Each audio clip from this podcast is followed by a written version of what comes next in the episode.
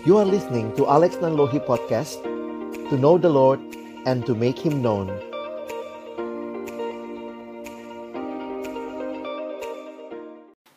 Shalom, selamat malam teman-teman sekalian. Saya bersyukur kesempatan ini boleh Tuhan berikan buat kita belajar bersama.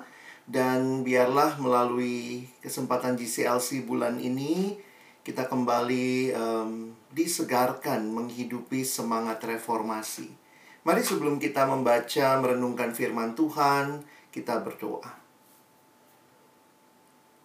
Bapa di dalam surga kami datang dalam ucapan syukur malam hari ini. Kami sangat menikmati bahwa di tengah-tengah situasi yang paling sulit sekalipun dalam hidup kami, kehadiran Tuhan itulah yang memberikan ketenangan bagi kami.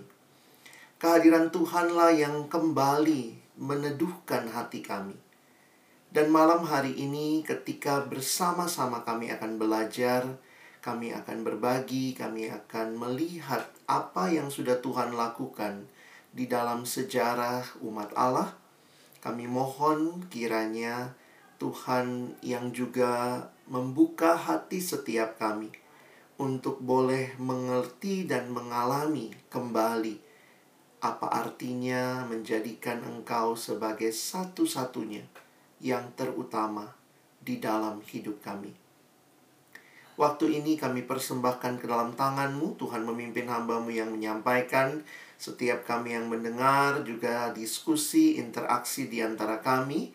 Kami mohon ya Tuhan, tolonglah kami agar kami bukan hanya jadi pendengar yang setia, tapi mampukan dengan kuasa pertolongan dari Roh Kudus, kami dimampukan menjadi pelaku-pelaku firman-Mu di dalam hidup kami. Berkati semua kami yang sudah bergabung di Zoom ini, maupun yang mungkin sedang berusaha masuk ke dalam ruangan Zoom ini, kami serahkan diri kami semua, semua koneksi yang kami pakai, Kiranya di dalam anugerah Tuhan boleh Tuhan tolong berjalan dengan baik. Kami bersyukur menyerahkan waktu ke depan dalam nama Yesus kami berdoa. Amin. Iya, teman-teman, pertama-tama uh, bersyukur ya untuk kesempatan ini waktu diminta untuk uh, apa yang akan saya bagikan ya dalam konteks kali ini. Uh, ya, saya terpikir tentang reformasi, mungkin saya tidak akan khusus bicara sejarah, sehingga saya nanti akan banyak bicara uh, aplikasinya ya uh, secara khusus. Saya ingin mengajak kita melihat apa sih yang begitu excited gitu ya dalam dalam uh, sejarah reformasi apa yang yang dialami. Jadi kira-kira kalau kita bicara uh, kita ada di dalam uh, masa kini gitu ya. Kita kan tidak sedang ada di masa waktu itu, waktu reformasi, tapi bagaimana kita bisa melihat apa yang menjadi semangat yang penting di tengah-tengah reformasi itu bagaimana uh, para reformator ya mengalami um, anugerah Tuhan yang kembali mencelikkan mata mereka untuk melihat kepada anugerah Allah. Tentu kita sudah tahu ya semboyan reformasi sola scriptura hanya kitab suci. Jadi itulah yang akan menjadi dasar kita melihat segala sesuatu. Lalu kemudian sola gracia adalah semua karena kasih karunia, karena anugerahnya. Dan kemudian bicara sola fide, hanya iman dan kemudian uh, solus uh, Kristus ya hanya Kristus. Nah, teman-teman mungkin buat kita yang sekarang ini menghafalnya atau menyebutkannya atau bahkan buat uh, teman-teman yang sering membagikan menghotbahkannya itu biasa aja gitu ya. Ya udah sola gracia hanya kasih karunia lalu nanti ditutup sama solideo gloria begitu ya segalanya bagi kemuliaan Tuhan. Tetapi waktu kita perhatikan bahwa ini jadi sesuatu yang sangat menarik di tengah-tengah uh, para reformator ini, ya. Sehingga semboyan post tenebras lux dalam uh, bahasa Latin ini itulah yang di, dipilih menjadi uh, gambaran apa yang mereka alami, ya. Nah, uh, nanti kita akan coba lihat sama-sama sampai ke pemahaman ini ya, postennya Brass Lux ini ada yang tanya sama saya, ini mau bahas apa sih? Bang, mau bahas apa sih Lex gitu ya? Nah ya kita lihatlah sama-sama apa yang akan dibahas ya. Saya ajak dulu kita membuka di dalam bagian firman Tuhan di dalam Roma pasal yang ketiga. Ayat yang ke-23 sampai ayat yang ke-28. Nah, teman-teman yang bawa atau yang bawa yang yang bawa yang punya Alkitab cetak di rumah atau kalau tidak saya sudah tulis di screen ya Nah, saya akan coba mengajak kita melihat uh, ayat ini. Ini bukan ayat yang baru ya, tapi memang kita sering kali bacanya memang yang paling kita ngeh itu Roma 3:23-nya ya. Ayo kita lihat sama-sama. Roma 3 ayat 23 dan 24-nya di slide ini karena semua orang telah berbuat dosa dan telah kehilangan kemuliaan Allah dan oleh kasih karunia telah dibenarkan dengan cuma-cuma karena penebusan dalam Kristus Yesus. Kalau perhatikan sebenarnya yang kita suka hafal itu Roma 3:23 padahal itu masih koma di situ ya. Itu berita buruknya ya. Bahwa semua manusia berbuat dosa tanpa kecuali. Nah, harusnya yang kita hafal juga adalah ayat 24 dan oleh kasih karunia telah dibenarkan dengan cuma-cuma. Nah, perhatikan ya. Kalau dengar kata cuma-cuma, langsung bayangannya diskon gitu ya. Ini bukan cuma diskon, ini gratis. Dengan cuma-cuma karena penebusan dalam Kristus Yesus. Nah, perhatikan cara Paulus berargumentasi dalam bagian ini. Dikatakan, Kristus Yesus telah ditentukan Allah menjadi jalan pendamaian karena iman dalam darahnya. Hal ini dibuatnya untuk menunjukkan keadilannya karena ia telah membiarkan dosa-dosa yang telah terjadi dahulu pada masa kesabarannya. Maksudnya, ialah untuk menunjukkan keadilannya pada masa ini supaya nyata bahwa ia benar dan juga membenarkan orang yang percaya kepada Yesus. Teman-teman, dua ayat atau uh, eh, 25 dan 26 ini kalau teman-teman memperhatikan Paulus itu kaya sekali dengan pembahasan uh, ilustrasi ya atau ketika Paulus menjelaskan sesuatu dia kaya penggambaran. Nah, perhatikan uh, maaf saya saya tidak teman-teman bisa lihat ya. Sebenarnya di dalam ayat 25 dan 26 ini ada tiga kata kunci atau tiga frasa kunci yang bisa kita perhatikan ya. Perhatikan yang pertama yang disebut di ayat 25, jalan pendamaian.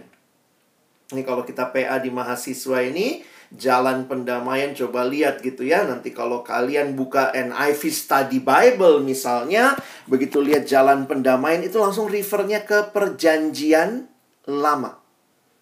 Ya, ini istilah pertama. Yang kedua, Istilah yang digunakan adalah istilah penebusan. Ya, maaf, istilah penebusan ini sebenarnya ada di akhir ayat 24 ya. Ayat 24 penebusan lalu nanti ayat 25 jalan pendamaian. Ini biar kita urut ya, kita ikutin urutannya. Pertama tadi penebusan, yang kedua jalan pendamaian. Dan yang ketiga, kalau teman-teman perhatikan ayat 26. Ayat 26 ini adalah pembenaran atau istilah yang digunakan di sini dalam kalimat aktif membenarkan ya, membenarkan orang yang percaya kepada Yesus. Teman-teman kalau baca ayat ini sekilas apa sih yang kita pahami? Sebenarnya kita akan bisa melihat bahwa pertama, perhatikan ya, ini kaitannya dengan cuma-cuma. Jadi lihat bagaimana Paulus menjelaskan kasih karunia yang diberikan oleh Kristus dengan cuma-cuma. Bagaimana itu jadi bagian kita? Tiga hal yang dia sampaikan. Pertama, karena penebusan dalam Kristus Yesus. Jadi, bukan kita yang menebus diri kita. Perhatikan, kita berdosa, kita ada di bawah hukum dosa, kita harusnya binasa, Karena Roma 6 ayat yang kedua eh, 23 mengatakan upah dosa adalah maut. Itu pun Roma 6 ayat 23a ya. Kita harus hafal juga B-nya nanti ya. Nah, perhatikan kata penebusan ini istilah yang lazim dipakai di dalam di dalam uh, perdagangan atau di dalam pasar. Ini istilah pasar ya di mana uh, ini adalah maksudnya kalau ada yang ditebus, nah itu berarti ada yang membayarkan sejumlah uang ataupun ditukar dengan barang supaya benda tertentu yang mau ditebus itu di dimiliki kembali. Jadi misalnya saya mau menebus sesuatu ya saya bayarkan supaya itu jadi milik saya. Nah, teman-teman, sekarang pertanyaannya begini. Ini cara membaca ayat ini kalau kalian uh, teman-teman perhatikan baik-baik. Ini karyanya siapa? Kita berdosa, kehilangan kemuliaan Allah. Siapa yang berkarya? Siapa yang membenarkan dengan cuma-cuma? Siapa yang menebus? Kristus Yesus. Jadi istilah pertama yang dipakai adalah istilah uh, pasar. Kristus Yesus yang menebus kita. Nah, ini yang pertama. Yang kedua, lihat cara Paulus menggunakan ini adalah kata jalan pendamaian. Saya katakan tadi, kalau teman-teman membuka uh, study Bible misalnya NIV, ini langsung di refer ke perjanjian lama ke dalam kitab Taurat karena sebenarnya jalan pendamaian ini istilah agama. Ya, di dalam bahasa aslinya dipakai kata hilasterion. Nah, di dalam perjanjian lama sebenarnya ada satu istilah yang disebutkan dengan namanya tutup pendamaian. Nah, nanti teman-teman cari ya. Tutup pendamaian ini itu ada pada tabut. Jadi kalau kita tahu tabut Allah yang ada di kemah itu, maka tabut itu di ada tutupnya, ya. Kenapa? Karena kalau lihat langsung, menyentuh langsung, mati teman-teman. Itu kekudusan Allah. Nah, gambarannya begitu ya. Nah, karena itu ada tutupnya. Tutup pendamaian. Nah, eh, bahasa yang Paulus pakai di bagian ini diterjemahkan dalam bahasa Indonesia jadi jalan pendamaian. Jadi perhatikan Paulus meminjam istilah agamawi di perjanjian lama tentang tutup pendamaian yang istilahnya begini. Kalau nggak ada tutup itu, kita langsung lihat kepada apa yang ada di dalam tabut itu, kita menyentuhnya, maka kita langsung mati. Jadi Tuhan Yesus itu digambarkan adalah tutup pendamaian kita. Hilasterion kita. Belum cukup rasanya Paulus bicara istilah pasar, penebusan, istilah agama, pendamaian, Kemudian dia menjelaskan lagi dengan istilah pengadilan, istilah hukum. Itulah ayat 26. Maksudnya ialah untuk menunjukkan keadilannya pada masa ini supaya nyata bahwa ia benar. Nah, perhatikan. Ia benar dan kita umatnya kita juga dibenarkan oleh dia. Makanya kalimatnya ia benar dan juga membenarkan orang yang percaya kepada Yesus. Kata kuncinya membenarkan. Jadi, teman-teman bisa pahami ya. Balik lagi nih, tiga istilah muncul dan tiga-tiganya kalau kita perhatikan dengan seksama, tiga-tiganya inisiatifnya siapa? Inisiatifnya Allah. Pertama, penebusan dalam Kristus. Kedua, jalan pendamaian secara agamawi. Dialah yang kalau pakai bahasa kita kali ya Tuhan Yesus tuh pasang badan buat kita ya. Sehingga kalau Allah melihat kita, Allah tidak menghukum kita, tidak membunuh kita karena sebenarnya manusia di dalam dosa begitu Allah lihat kita harusnya kita mati. Tapi Kristus jadi kayak uh, cover ya. Nanti kalau lihat bahasa Inggrisnya ada yang menerjemahkan seat cover tutup pendamaian atau tutupnya tabut itu ya. Uh, ya, bahasa Indonesia langsung menerjemahkannya jalan pendamaian. Dan yang terakhir adalah masalah kalau hakim sudah bilang benar, maka kita benar. Jadi secara status kita itu dibenarkan karena memang Tuhan membenarkan kita. Jadi bukan kita yang cukup benar, makanya kita jadi benar. Bukan karya kita yang membenarkan kita, tapi karyanya Kristus yang membenarkan kita. Oke ya, saya pelan-pelan ajak teman-teman hayati ayat ini ya.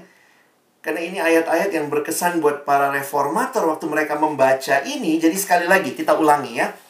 Semua orang telah berbuat dosa, kita bisa paham. Dan oleh kasih karunia, ingat bukan oleh apa yang mereka lakukan, tetapi oleh kasih karunia telah dibenarkan dengan cuma-cuma. Siapa yang membenarkan? Jawabannya Allah. Yesus, Allah di dalam Kristus. Allah lah yang telah membenarkan dengan cuma-cuma di dalam Kristus. Dan bagaimana dia melakukannya? Dengan penebusan, dengan jadi jalan pendamaian, Yesus jadi jalan pendamaian, Yesus menebus kita, dan juga dengan pembenaran.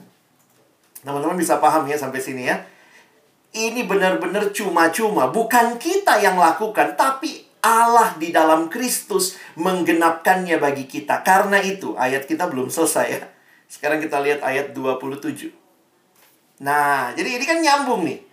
Kadang-kadang kita bacanya cuma ayat 2-3 aja ya Karena khotbahnya manusia berdosa ya Memang kalau ada kesempatan mendalam Pahami ayat ini Jika demikian Nah ini menarik ya Apa dasarnya untuk bermegah? Kira-kira Paulus nanya Ayo, ayo, bagianmu apa? Ayo, bagianmu apa? Apa kontribusimu buat keselamatanmu itu? Nggak ada kalau cuma-cuma ya cuma-cuma, emang kamu terimanya cuma-cuma bukan usahamu, bukan sesuatu yang kamu bisa tukar tambah. Itu benar-benar apa dasarnya untuk bermegang? Nggak ada. Berdasarkan apa? Ditambah lagi, Paulus probing ya, probing ya. Kalau wawancara orang di kantor kita suka probing tuh. Berdasarkan apa? Berdasarkan perbuatan? Tidak. Melainkan berdasarkan iman. Iman itu sebenarnya itu tadi, percaya tadi ya dibenarkan dengan cuma-cuma. Jadi, perhatikan ayat 26 bagian terakhir.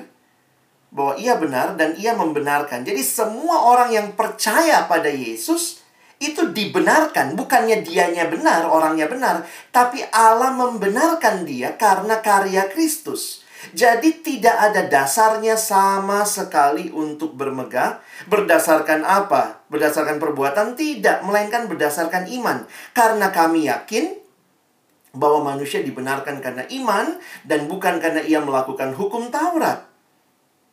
Teman-teman, perhatikan waktu Paulus menjelaskan sebenarnya dia telah mulai dari pasal yang pertama bahwa semua orang yang nggak punya hukum Taurat berdosa. Dia lanjut lagi pasal 2 sedikit sampai masuk pasal 3 bagian awal. Dia katakan yang punya hukum Taurat pun berdosa. Lalu ayat 23 seperti menyimpulkan. Baik yang punya hukum Taurat maupun yang tidak punya hukum Taurat. Semua manusia ber, berdosa. Dan karena itu, kalau akhirnya ada keselamatan yang dialami itu cuma-cuma. Bukan karena dia punya Taurat atau dia melakukan Taurat dia diselamatkan. No. Ini benar-benar karena percaya kepada Kristus yang diutus Allah menjadi penebus, menjadi jalan pendamaian, menjadi hakim yang membenarkan kita. Sebenarnya kalau udah nangkep ini, inilah esensinya reformasi ya. Amin ya, kita tutup doa ya. Sederhana kan?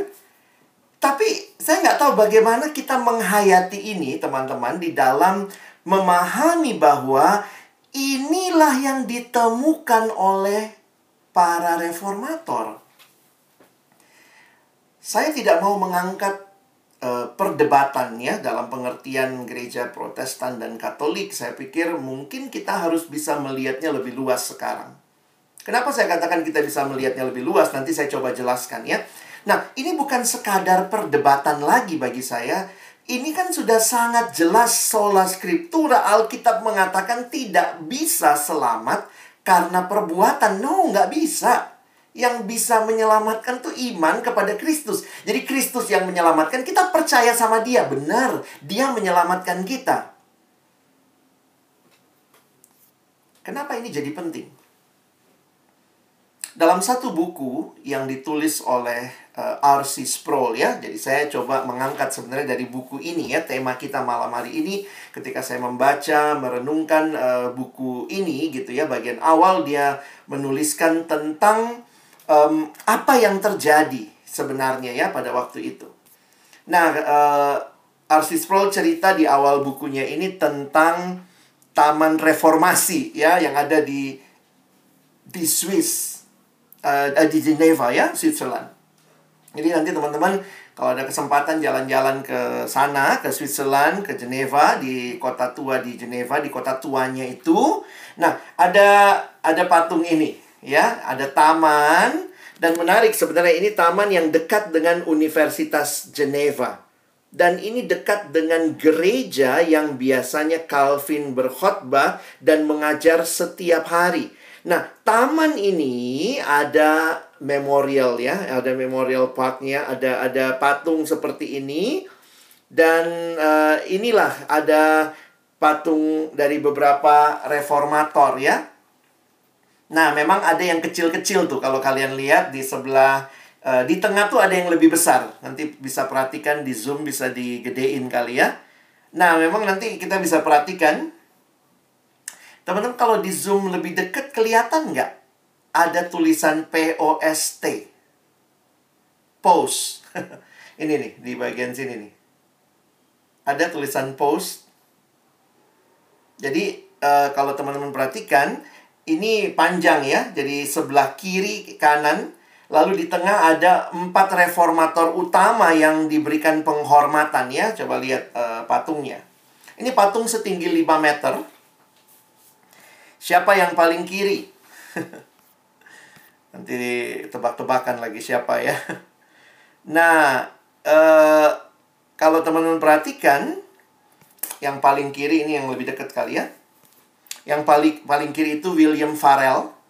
William Farel itu salah satu reformator. Kita cukup kita tahunya cuma uh, Luther, Calvin ya padahal sebenarnya ada banyak reformator yang di dalam sejarah gereja reformasi maksudnya sejarah reformasi mereka itu dipakai Tuhan di masanya masing-masing dengan fokusnya masing-masing lah ya silakan nanti baca buku-buku sejarah reformasi ada William Farel lahir 1489 dia meninggal 1565 lalu sebelahnya William Farel itulah John Calvin ya John Calvin itu yang kedua ya dari kiri. Dia lahir 1509, jadi Farel lebih tua ya. Dan Calvin meninggal 1564. Lalu sebelahnya Calvin adalah Theodore Beza. Dia lahir 1519 dan meninggal dunia 1605. Lalu ada John Knox, ya.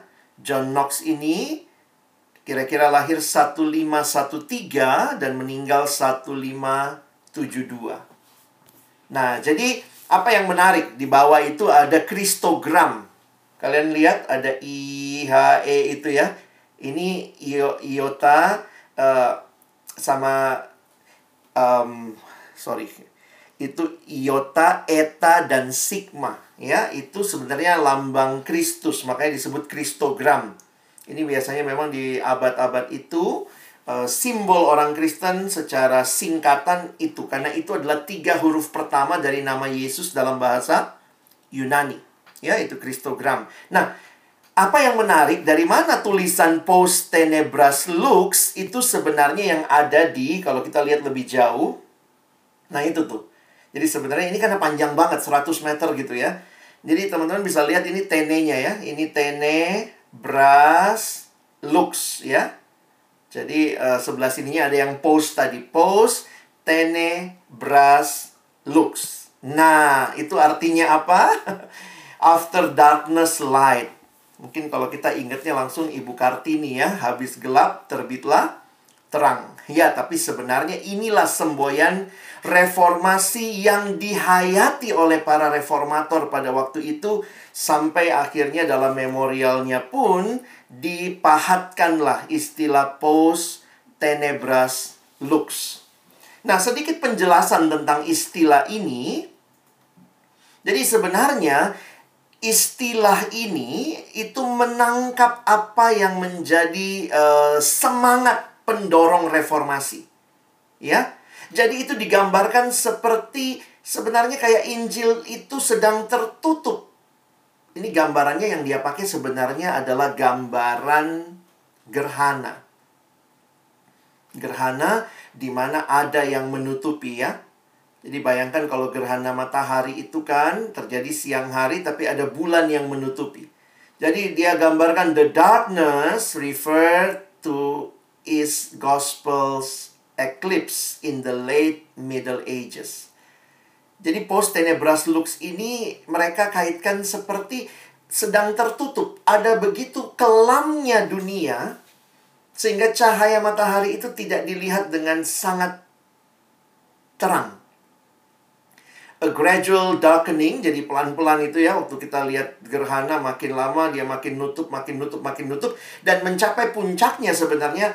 Dan itu berkaitan dengan doktrin pembenaran karena iman. Itulah yang kita tadi sedang pelajari ya.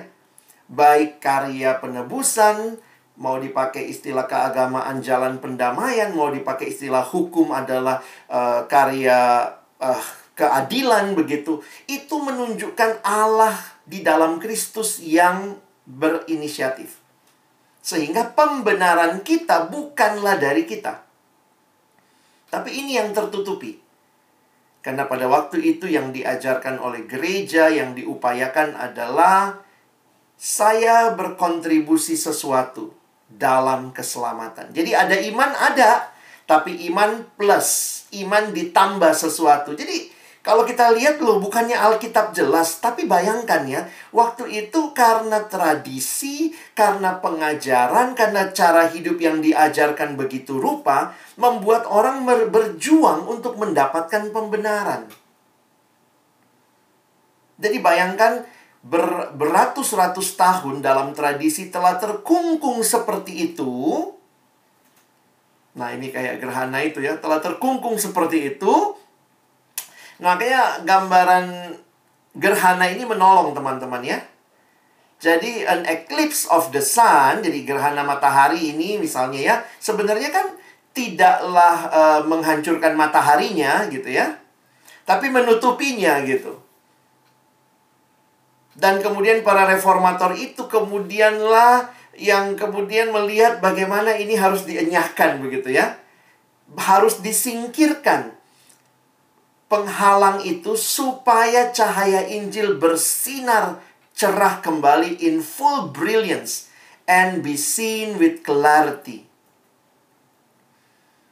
The life of the 16th century Protestant church was far from perfect, but the revival of godliness in that era attests attest to the power of the gospel when viewed in full light.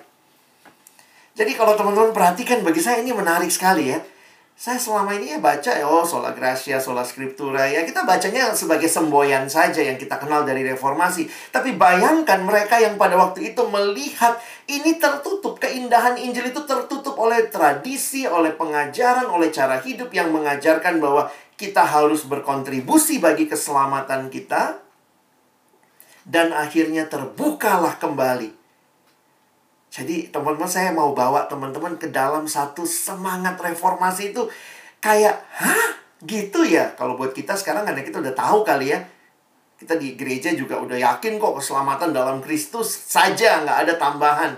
Tapi buat para reformator itu sesuatu yang mind-blowing. Benar-benar pencerahan. Sehingga mereka akhirnya melihat lagi Injil kasih karunia Tuhan. Ditambah pada waktu itu, Alkitab hanya ada dimiliki oleh elit gereja di dalam bahasa Latin atau Latin Vulgate. Itulah terjemahan resmi Alkitab pada waktu itu dan tidak boleh ada terjemahan lain. Masih ingat orang kayak William Tyndale harus dihukum mati karena menerjemahkan Alkitab ke dalam bahasa Inggris. Sehingga yang punya pemahaman ya hanya orang-orang yang bisa baca Alkitab, yang punya akses dengan Alkitab, itu pun dibungkus dengan tradisi sehingga sulit buat mereka mengerti. Ayat tadi kan kalau kita baca, masa sih nggak ngerti udah dibilang cuma-cuma, Lalu dijelaskan lagi dengan tiga istilah dilakukan oleh Kristus. Masa sih nggak ngerti waktu ditanya berdasarkan apa? Berdasarkan perbuatan. Tapi ketika itu tertutup, begitu rupa, sulit sekali dipahami. Nah sehingga di masa itu, kalau teman-teman balik lagi ya, ketika Alkitab kembali jadi pegangan buat jemaat, kita masih ingat bagaimana Alkitab itu dengan anugerah Tuhan, kemudian penemuan mesin cetak, proyek pertama Martin Luther, Martin Luther 1517. Itu reformasi 1517. Proyek pertama dia adalah menerjemahkan Alkitab ke dalam bahasa Jerman sehari-hari dan sampai hari ini masih dipakai terjemahannya ya.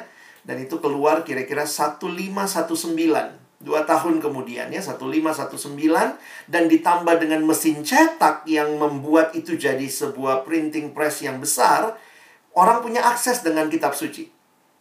Jadi memang semboyannya tuh, teman-teman coba bayangkan ya, dulu dari nggak punya Alkitab jadi punya waktu ngerti, wow, ini karena anugerah, karena kasih karunia, bukan karena usaha saya. Karena itu saya hanya terima di dalam iman, hanya butuh iman, sola fide. Siapa yang fokusnya? Solus Kristus. Hanya Kristus fokusnya. Karena itu bagi siapa kemuliaannya? Soli Deo Gloria. Kalau keselamatan itu usaha kita, soli dewe. yang harusnya dapat kemuliaan dewe kita ya sendiri, diri kita gitu. Tapi ini karena anugerah Allah. Sorry nih, saya di rumah jadi teriak-teriak gitu ya. Semangat banget gitu dengan reformasi itu memberikan pemahaman yang sangat-sangat terbuka bagi para reformator sehingga digambarkan seperti berlalunya gerhana sehingga matahari yang memang tidak pernah hilang itu bersinar dengan penuh dan dengan indah menerangi semuanya. Nah, teman-teman karena itu kalau saya kutip R.C. Sproul ya, almarhum dia sudah meninggal juga dia mengatakan tidak ada sebenarnya doktrin yang begitu jadi perdebatan dan juga punya konsekuensi begitu panjang dalam gereja selain doktrin ini. Ya, jadi kalau teman-teman perhatikan memang doktrin uh, apa ya? Doktrin pembenaran karena iman ini nih yang jadi luar biasa perdebatan. Karena bayangkan ya gereja ditutupi begitu rupa dalam arti berkaitan dengan uh, gereja Roma Katolik pada waktu itu ya dan akhirnya kalau kita perhatikan, ini kalimat dari Martin Luther. Martin Luther called justification by faith alone the article. Ini dasar di mana di dalam atau di atas dasar itulah gereja itu akan berdiri atau jatuh. The article upon which the church stands or falls. Dari articulus stantis et cadentis ecclesiae. Nah ini bahasa Latin ya, e, karena mereka waktu itu banyak catatan-catatan tulisannya mereka dalam bahasa Latin. Dan kita tahu bahwa Luther juga seorang e, pastor yang terdidik gitu ya, dan jadi pastor pada waktu itu ya sampai hari ini juga kita tahu ya mereka sangat punya pemahaman terhadap bahasa Latin sebagai bahasa pengantar ilmu pada waktu itu. Nah, jadi apa yang menarik teman-teman? Luther meng menghayati karena selama ini dalam pengalaman pribadinya yang dia diajarkan dan pergumulan dia berusaha membenarkan diri dan menyadari bahwa ternyata pembenaran hanya karena iman kepada Kristus yang telah melakukannya bagi kita. Dia jadi sadar betul. Kalau begitu, apa bedanya gereja dengan yang bukan gereja? Nah, dia katakan ini dasarnya. Ini dasar utamanya. Jadi, teman-teman saya waktu menghayati seperti ini jadi berpikir lagi gitu ya. Setelah reformasi lebih 500 tahun, apa gereja masih memegang pemahaman ini dengan kuat? Gereja-gereja yang bahkan berkata ada di dalam arus reformasi. Karena itu maaf, saya harus katakan begini. Mungkin bukan hanya ini bukan hanya perdebatan antara Protestan dengan Roma Katolik yang ada di masa lalu. Tetapi mungkin juga jadi perdebatan kita masa kini yang sama-sama ngakunya protestan, tapi ternyata tidak memahami ajaran protestan. Jadi bagi saya kadang-kadang bukan masalah ini Protestan Katoliknya ya. Karena mungkin banyak orang Protestan nggak sadar juga bahwa ini penting dan inilah yang harusnya dipegang oleh gereja kalau kita mau mengatakan kita gereja karena inilah kabar baik, inilah Injil, inilah berita yang membedakan gereja dengan yang lainnya. Ya sedih juga ya waktu melihat ada gereja yang mengajarkan kalau selamat harus percaya Yesus plus baptisan cara ini baru selamat. Loh kok kayak, kayak jadi mundur begitu ya? Seolah-olah keselamatan itu bergantung kepada Kristus plus sesuatu.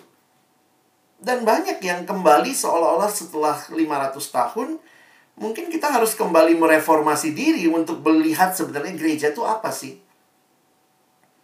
dan kita harus kritis melihat. Dan ya itu karena itu saya harus ingatkan ini bukan sekadar perdebatan Protestan dan Katolik. Tapi jangan-jangan di tengah-tengah tubuh Protestan yang mengaku menghidupi semangat reformasi juga mengalami hal-hal seperti ini. Kembali, ya. Setelah 500 tahun ternyata memang benar ya reformasi itu harus terus terjadi ya Jangan sampai kita berhenti karena pertanyaannya adalah apakah kitab suci jadi dasar kita. Nah, ada beberapa penjelasan uh, ini karena saya langsung kutip dari bukunya uh, Sproul tadi ya, jadi semua dalam bahasa Inggris, maafkan. Saya coba terjemahkan ya. Jadi uh, yang Luther maksudkan dengan sola fide ini adalah uh, didasarkan on the conviction that the how of justification is integ in, is integral and essential to gospel itself. Maksudnya bahwa inti Injil itulah di sini, di sola fide ini, di pembenaran karena iman ini. Karena itu he viewed justification by faith as necessary and essential to the gospel of salvation. Jadi kalau kita bilang kabar sukacita, kabar baiknya Kristen, tapi kita tidak tahu bahwa ini adalah hanya karena iman, sebenarnya kita jadi nggak ngerti kabar baik itu. Jadi dia mengembalikan. Nah, dia memberikan beberapa uh, nah ini mungkin kalau kita buat dalam premis ya atau dalam proposisi. Dia mengatakan begini, perhatikan ya, ini logikanya. The reformers followed this logic. Pertama, justification by faith alone is essential to the gospel. Jadi, pembenaran karena iman itu penting bagi Injil. Yang kalau kita bilang gereja punya Injil, ini Injilnya. Karena itu, Injil itu kan essential to Christianity and to salvation. Ini logika berpikirnya. Lalu dia lanjutkan lagi. Yang ketiga, the gospel is essential to a church being a true church. Jadi karena Injil itulah kita jadi gereja. Nah kalau nggak ada Injil itu kita bukan gereja. Karena itu lihat kesimpulan terakhirnya. Menolak justification by faith alone, menolak keselamatan karena iman saja itu berarti menolak Injil dan demikian itulah yang Luther bilang tadi. Kita gagal sebagai gereja. Apa bedanya? Apalagi berita sukacitanya. Wow, sedalam itu pemahaman mereka dan sesemangat itu ya. Bayangkan itu ya dikejar Luther tuh sampai mau dibunuh begitu ya. Terus dia dia terus membangun orang dengan melihat kembali kepada kitab suci. Makanya uh, kitab Roma misalnya sangat menginspirasi Luther, kitab Galatia yang bicara bahwa Injil kasih karunia itu satu-satunya kebenaran. Karena itu ini kesimpulannya. Without the gospel, the church falls. Without the gospel, the church is no longer the church. Saya harap setelah belajar ini sih kita jangan jadi ini juga ya. Maksudnya gini, um, jangan jadi hakim juga kepada gereja yang akhirnya jadi kritikus aja. Saya menghayati semangat reformasi adalah semangat untuk membaharui, bukan untuk memecah belah. Kalau teman-teman belajar dari sejarah, Luther tidak pernah mau sebenarnya keluar dari gereja Katolik. Dia ingin mereformasi, namanya juga reformasi, dia ingin membaharui. Tapi karena dia dikejar terus gitu ya, dalam pelariannya dia Paus Leo suruh silakan membunuh Luther begitu ya dalam pelariannya itu kemudian dia jadi banyak pendukung dan akhirnya orang-orang mendorong dia untuk membangun gerakan yang terpisah dari gereja induk yang ditunggu sekian lama tidak ada perubahan atau tidak menerima bahkan mengkondem Luther dan ajarannya. Poin saya adalah begini teman-teman ya, setelah mengerti hal ini lagi malam hari ini, uh, lihat gereja kita. Doakan. Kalau ternyata ada penyimpangan, mulai ada penyimpangan Yuk, sama-sama kita bukanlah menempel 95 dalil tesis di depan pintu gereja ya. Pada waktu itu pintu gereja itulah uh, papan pengumuman. Jadi jangan heran kenapa uh, dia tempelnya ke pintu gereja. Gila, pintu gereja rusak dong gitu ya.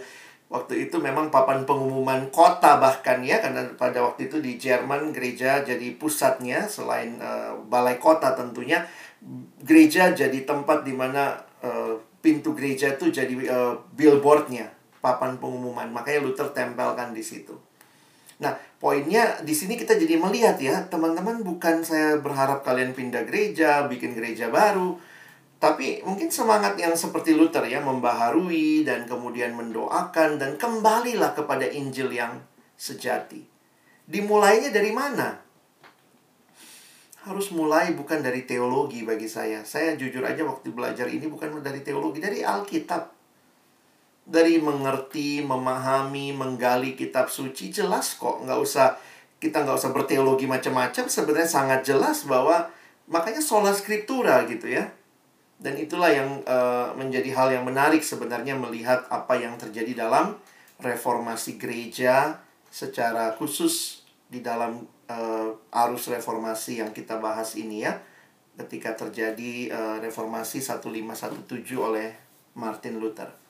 Jadi bulan ini kita akan memperingati kembali. Dan saya pikir ini semangat yang sama untuk kita mengevaluasi, melihat lagi gereja kita sejauh ini seperti apa. Sampai sini teman-teman bisa memahami? Jika bisa, silahkan tulis di kolom. Ya sambil saya minum sebentar. Bisa dipahami bisa dimengerti. Oke bisa ya. Ada langsung mau nanya? Boleh?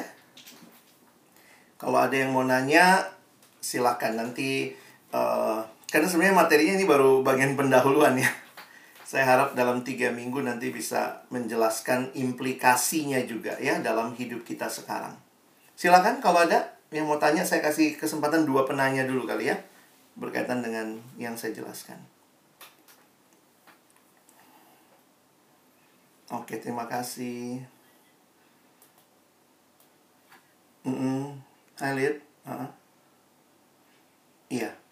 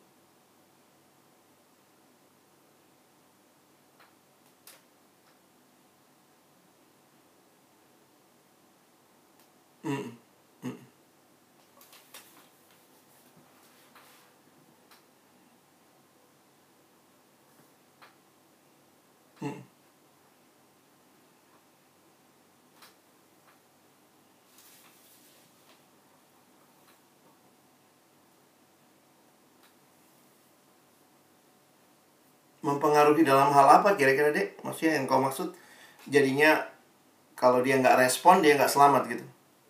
Hmm.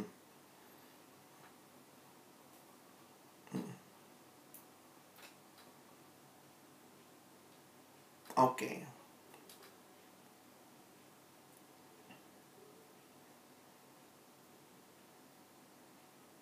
ya, oke. Ya, thank you. Makasih uh, Lydia. Ini pertanyaannya udah masuk ke doktrinal ya. Memang mau tidak mau kita harusnya bisa melihat dengan utuh ya. Saya jujur aja harus katakan itu sebenarnya topik lain kalau kita mau bahas itu. Itu topik tentang uh, free will, tentang uh, doktrin keselamatan begitu. Nah, mungkin secara sederhana saja saya saya coba balik ke ayat tadi. Maaf saya pakai ayat itu ya. Kalau dari ayat itu, maka kalimat-kalimat itu mau menyatakan, dan kalau teman-teman baca sepanjang kitab Roma, sangat jelas bahwa itu adalah kasih karunia Allah. Lalu bagaimana respon kita? Nah, ini memang jadi masalahnya di sini nih, teman-teman ya. Kalau nanti kalian mau dalami, silahkan cari buku-buku yang baik. Uh, salah satu buku yang baik saya pikir bacalah buku dari R.C. Sproul dalam pengajaran uh, evangelical uh, beliau nulis buku uh, tentang uh, kaum pilihan Allah terbitan dari saat malam ya. Bukunya baik sekali untuk menolong kita bisa melihatlah dari perspektif yang lebih utuh. Tapi saya saya secara pribadi melihatnya begini. Kalau itu adalah anugerah itu adalah by faith alone maka pertanyaannya begini, di mana respon kita? Nah, memang perdebatannya yang masih ada yang tadi Lydia bicara soal sinergism, monergism itu monergism itu satu satu sisi, satu pihak. Kalau sinergi itu kan harus dua pihak. Nah, sederhananya begini, yang diperdebatkan. Respon itu termasuk perbuatan nggak? Nah, itu sebenarnya. Untuk beberapa orang, respon itu bukan perbuatan. Jadi makanya dia bilang tidak ada bicara perbuatan baik.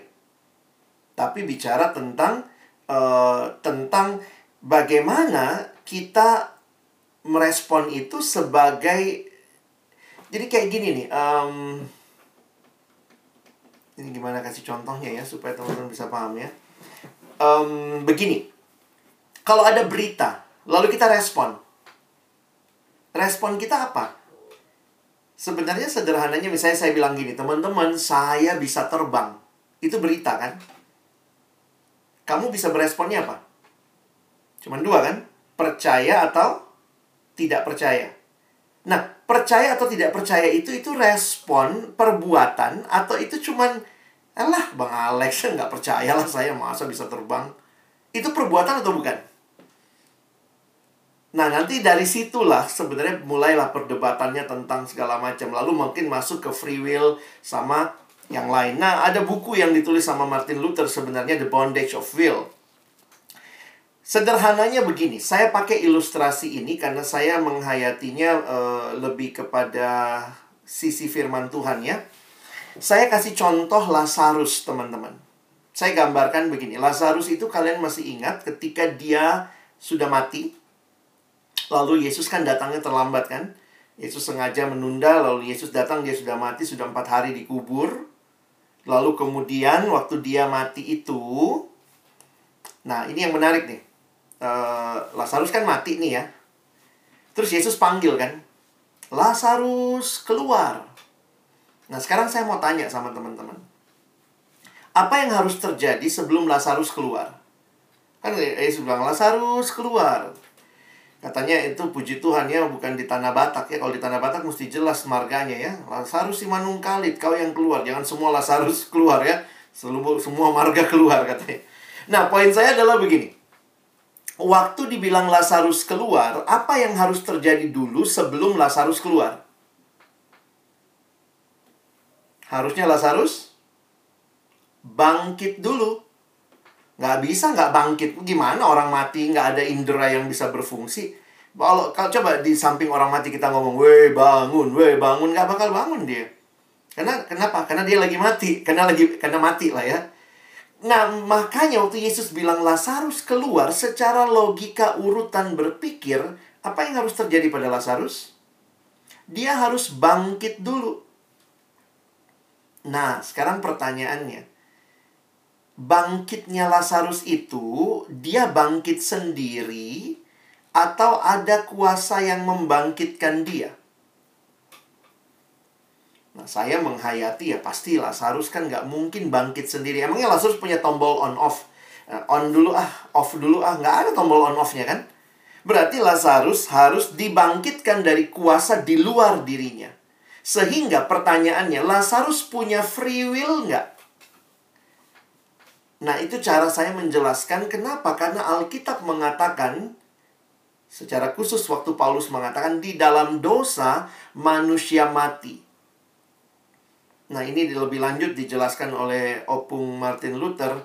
Kalau kita sudah mati dalam dosa, maka kau bicara free will. Free will yang mana? Mungkin cuma free will, saya mau makan apa, saya mau pakai sepatu apa. Tapi free will untuk memilih Allah, bukankah di dalam dosa kita sudah mati secara rohani? Mungkinkah orang yang mati secara rohani bisa memilih Allah? Tidak mungkin. Berarti harus Allah yang bekerja lebih dulu membangkitkan dia. Sehingga waktu dia dibangkitkan jangan bicara free will karena dia lagi mati. Kecuali kita bilang dia nggak mati. Nah ini ada teologi tidur lagi. Itu manusia tuh dalam dosa nggak mati, cuman tidur. Kalau tidur bagaimana caranya? Dibangunkan. Woi bangun begitu ya. Jadi kalau orang yang tidur cuman butuh dibangunkan. Tapi kalau orang yang mati butuhnya dibangkitkan. Nah tetapi di dalam situasi ini, adakah free will di situ? Adanya, makanya ada yang membedakan free will secara umum mungkin tetap ada. Bisa bisa milih mau makan apa, mau pakai baju apa, bebas. Tapi memilih Allah tidak mungkin karena dia sudah mati. Jadi jangan bicara free will waktu bicara memilih Allah. Tapi Allah yang memilih kita, Allah yang membangkitkan kita. Sehingga waktu kita dibangkitkan, respon kita adalah sebenarnya percaya.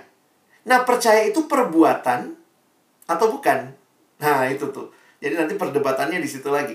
Nah, kalau lihat situasi itu, maka percaya itu pun menurut Efesus 2 ayat 8 bahwa kamu bisa percaya itu pun anugerah Allah.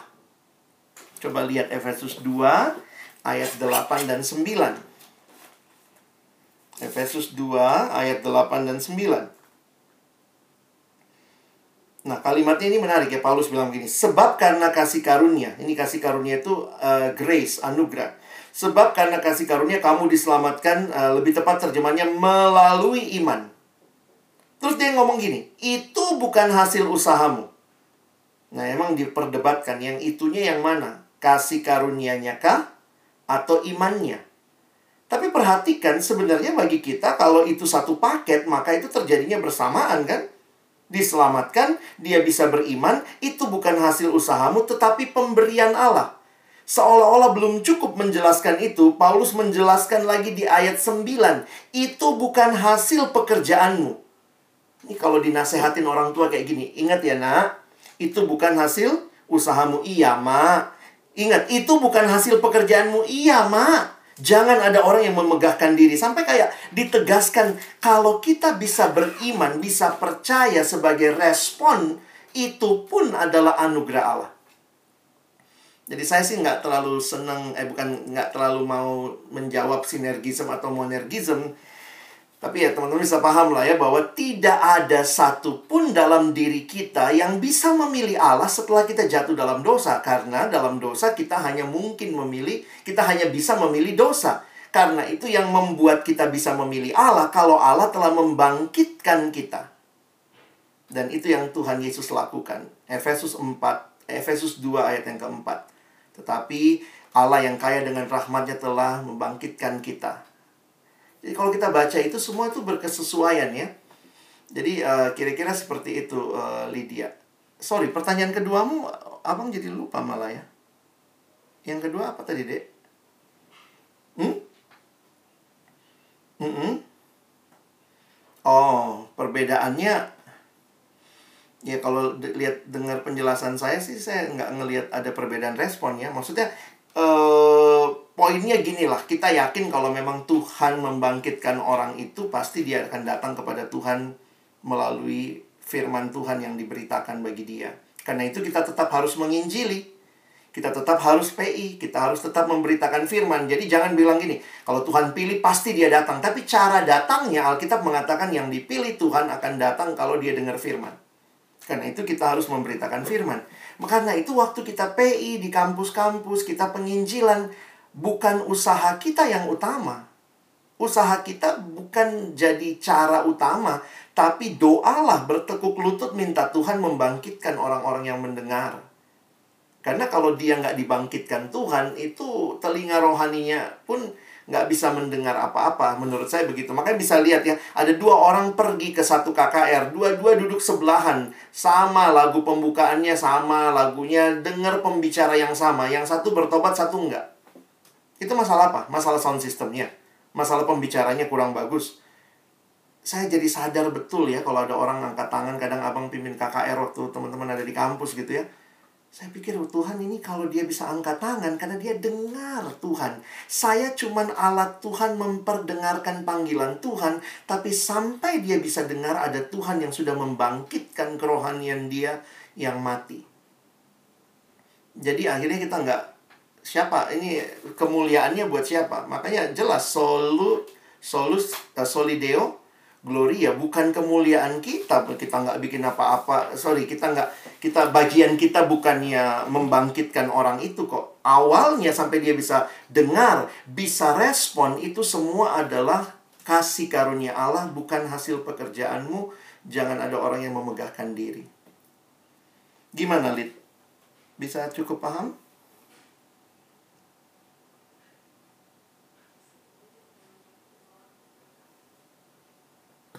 Oke. Ya. Hmm. Sama nggak pertanyaannya? Oke. Oh, silakan.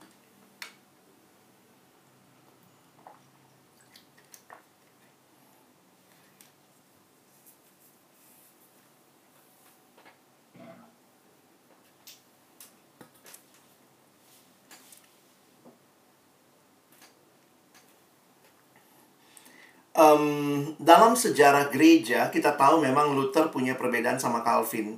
Ya, Calvin kan lebih muda dari Luther. Luther lebih dulu, lalu Calvin melanjutkan dengan uh, saya nggak melanjutkan ya, di, mereka ada di tempat yang terpisah dalam tradisi dibesarkan terpisah, tapi sebenarnya semangatnya sama, sama-sama semangat reformasi.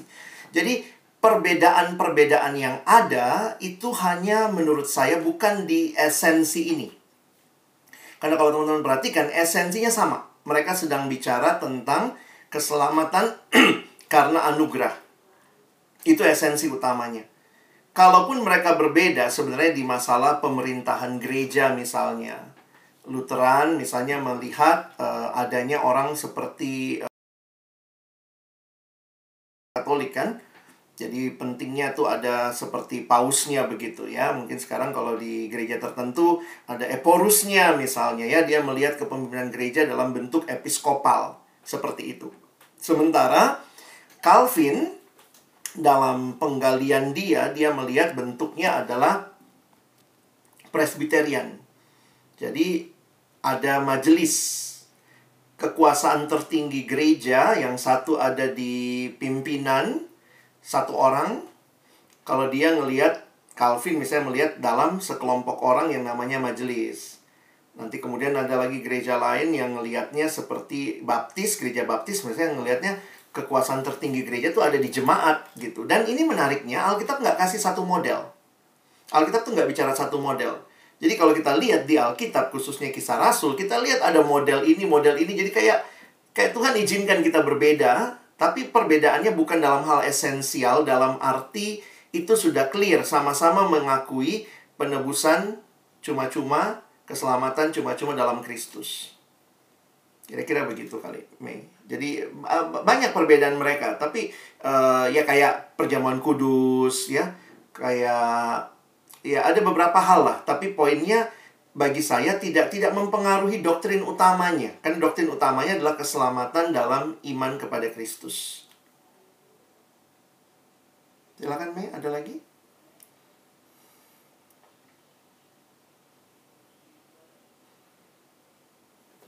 Hmm.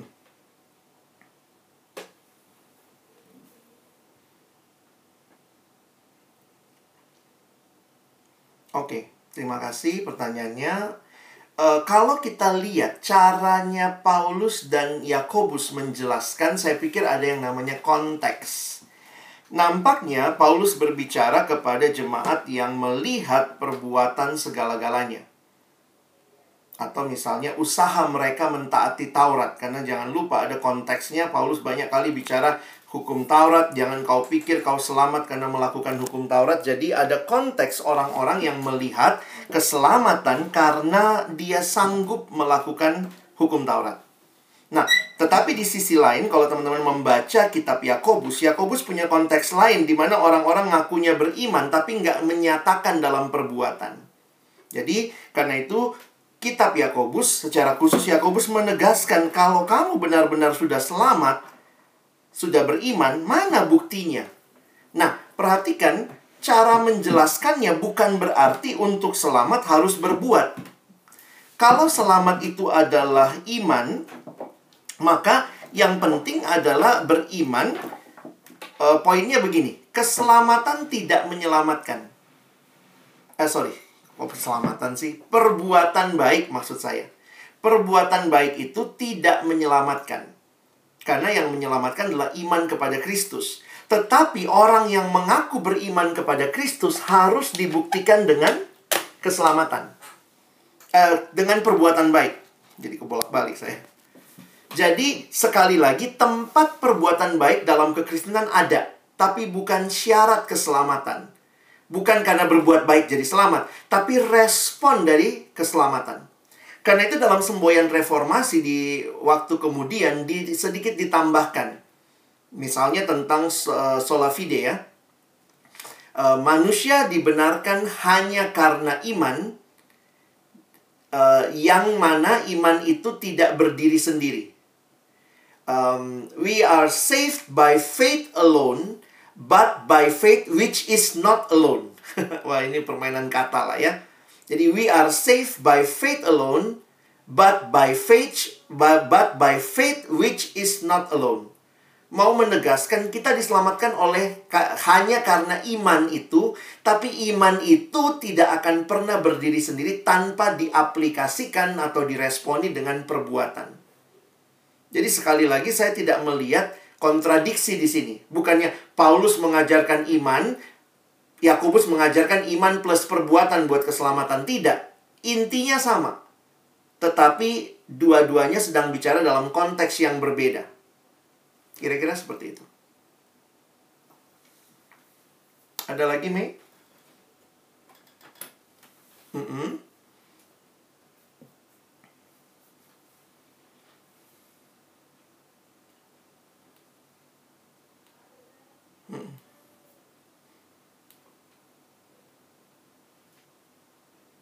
Oke, okay, uh, eh, ini sebenarnya menarik ya pertanyaan ini dalam teologi ya, kayak di per apa ya dibolak-balik begitu.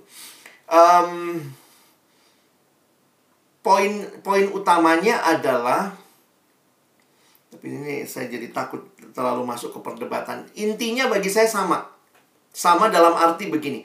Jelas ketika Kristus datang, dia menyelesaikan masalah utama kita yaitu dosa.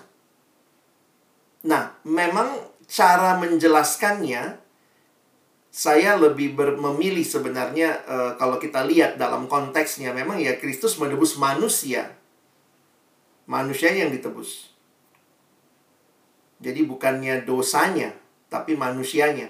Tetapi di bagian lain sebenarnya ya e, menebus menebus manusia dari dosa, nah ini jadi pergumulan lagi nanti. Karena semua yang namanya yang namanya perumpamaan atau gambaran pasti punya keterbatasan. Misalnya, ya ini saya saya buka-bukaan aja lah buat teman-teman ya kalau suka mikir nanti mikir sendiri gitu. Saya nggak jelasin tuntas. Yesus menebus manusia. Pertanyaannya, Yesus bayar tebusannya ke siapa? Terus kita bilang, oh Yesus bayar ke iblis, karena kita tadinya milik iblis. Oh begitu ya? Secara teologis nggak tepat. Yesus tidak membayar, Yesus tidak membeli kita dari iblis. Tapi kan jadi loh, kenapa ada kata menebus? Karena dalam kata menebus ada ada yang dibayarkan. Nah, dia membayarkan sejumlah eh, ya dia membayarkan dengan dirinya sendiri. Nah, pertanyaan teologisnya memang adalah Yesus bayarnya ke siapa? Jadi kalau buat saya itu lebih jadi pergumulan ketimbang dia tebus manusia atau tebus dosanya yang jelas manusia yang dibebaskan dari dosa. Nah, tapi memang kalau saya ngelihat itu juga terlalu mengada-ngada kalau kita bicara itu karena sebenarnya ini kan cuma ilustrasi penebusan yang adalah istilah pasar waktu itu. Jadi Kristus kayak membeli kita kembali atau intinya membayar lunas harganya mungkin kalian nggak pernah kepikir juga selalu cuma tahu harganya lunas dibayar. Terus sekarang pertanyaannya dibayar ke siapa? Gitu. Apa dia bayar ke dirinya sendiri? Atau dia bayar ke iblis? Atau dia bayar ke manusia ke kita? Nah silakan itu PR buat teman-teman pikir-pikir kalau senang teologi ya. Tapi bagi saya eh, itu ilustrasi yang pasti punya keterbatasan sehingga siapa pun kita bisa bilang oh dari iblis dari mana? Tapi kalau saya secara pribadi tidak melihatnya itu sebagai sesuatu yang harus jadi perdebatan. Tapi penghayatannya adalah hasilnya. Hasilnya apa? Kita diselamatkan. Dan bagi saya itu yang jauh lebih penting untuk kita pegang. Oke, okay, thank you.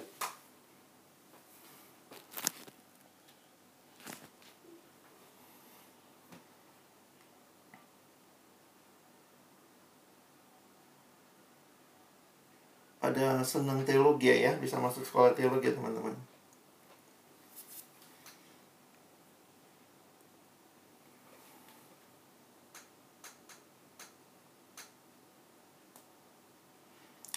Kiki nanya lagi tuh, kalau kita ke adik-adik mahasiswa bilangnya apa? Ya bilangnya Tuhan Yesus menebus manusia.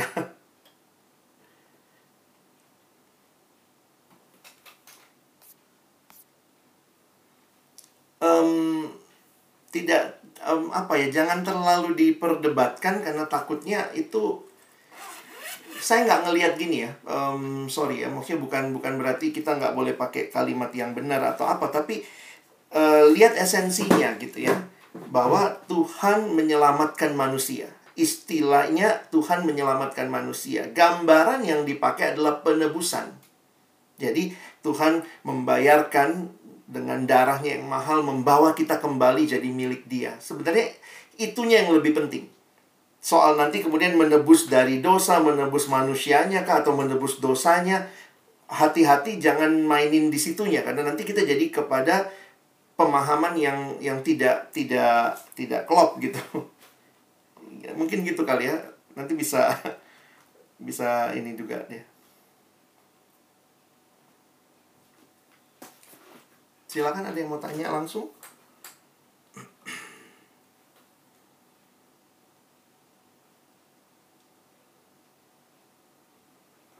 Lanjut dulu ya.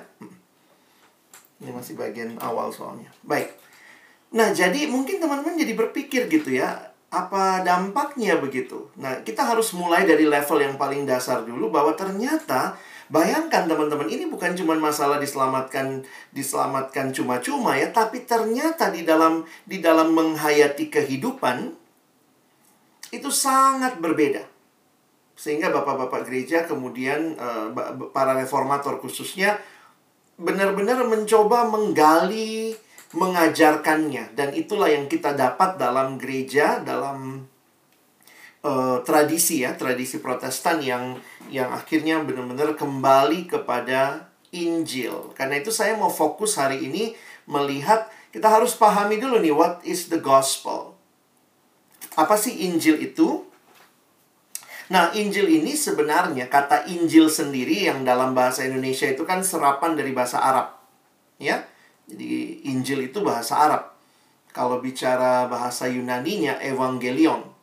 Dan evangelion itu adalah bukan istilah asli Kristen.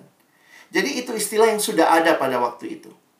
Jadi istilah itu kemudian yang dipinjam oleh penulis-penulis Alkitab berkaitan dengan berita beritanya Kristen, beritanya orang Kristen ya. Nah, sehingga kalau teman-teman perhatikan gospel ini sebenarnya sebuah sebuah pengumuman, announcement. Ini sering diterjemahkan good news. Nah, waktu itu ada kebiasaan begini.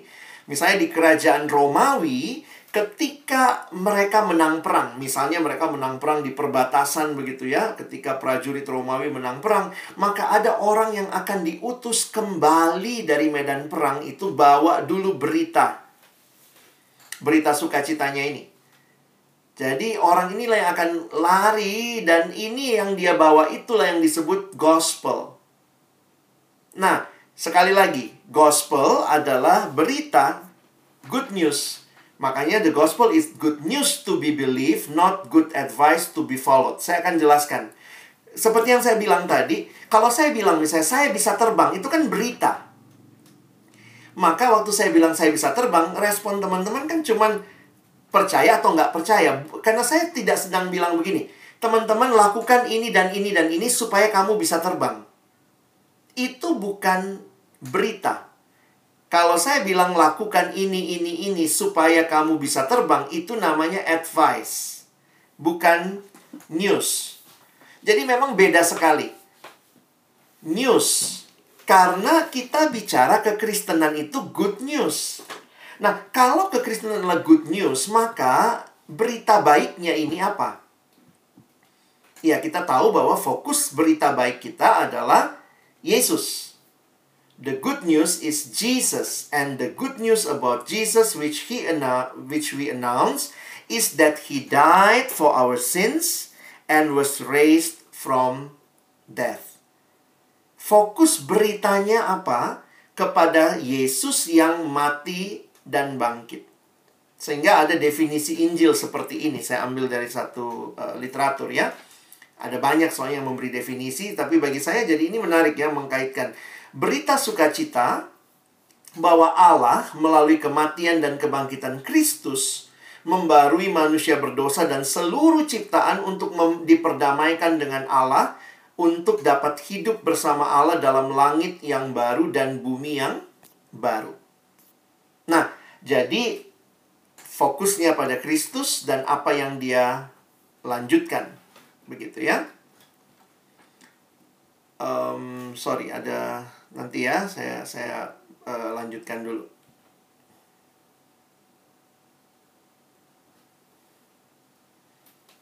Nah, teman-teman bisa memahami perbedaannya. Sekarang kita lihat dulu perbedaannya. Apa bedanya nasihat dengan berita? Karena Injil ini adalah berita sukacita, good news, bukan nasihat sukacita, bukan good advice.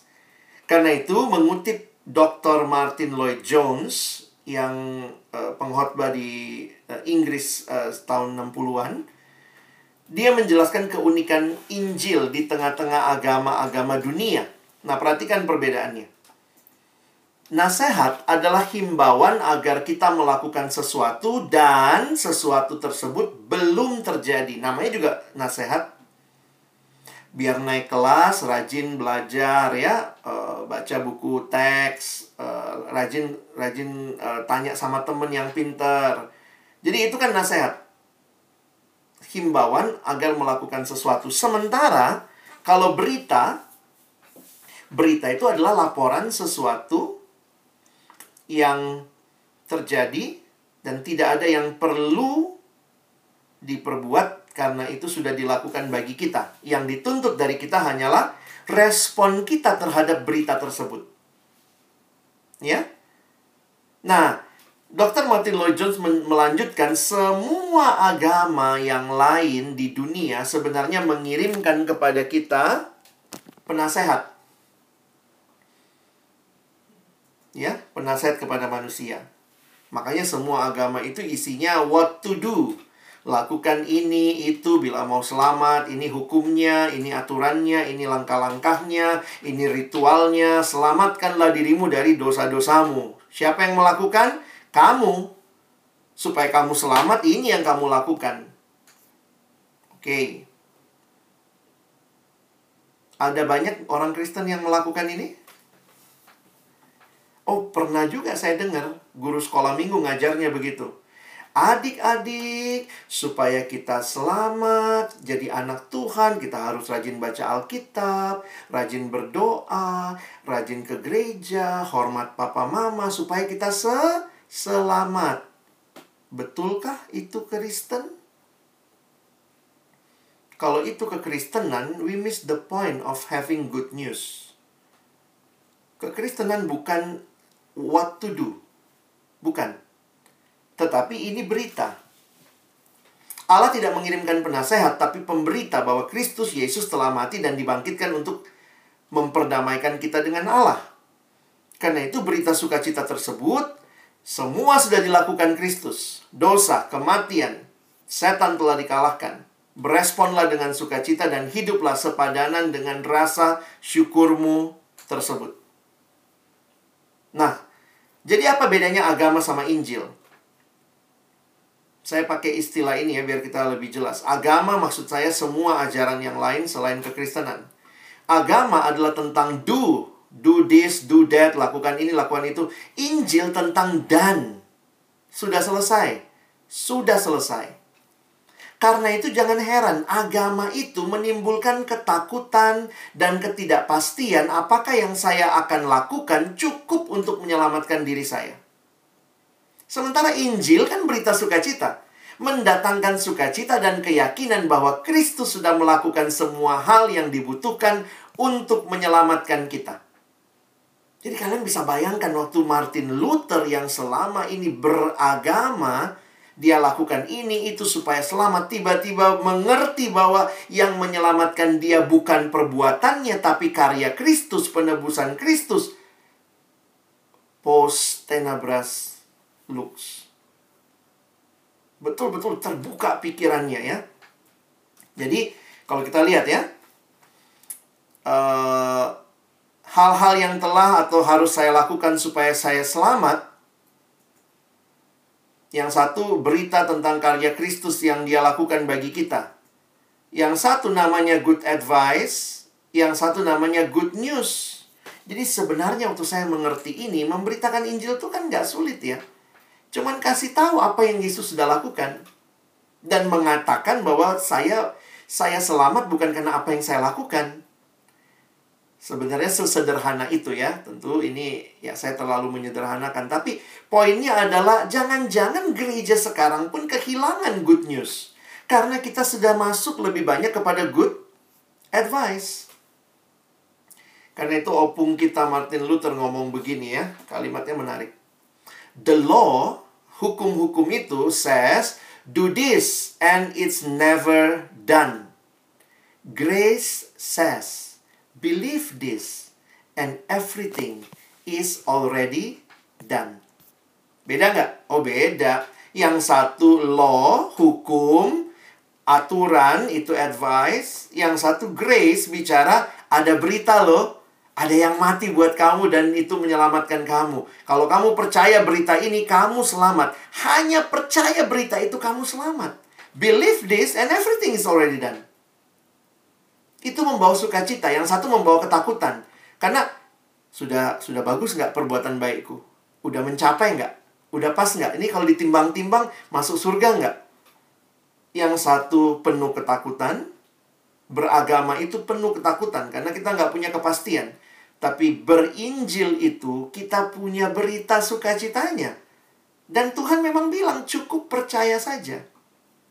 Enak kali jadi orang Kristen. Ya emang enak kita aja nambah-nambahin beratnya. Karena apa? Karena kita melihat kayaknya mana ada sih yang gratis. Tuhan bilang cuma-cuma, kita bilang nggak mau saya yang cuma-cuma. Kita yang agak sombong. Kita bilang Tuhan pipis di Jakarta aja bayar, masa keselamatan gratis? Saya mau tambahkan sedikit ah.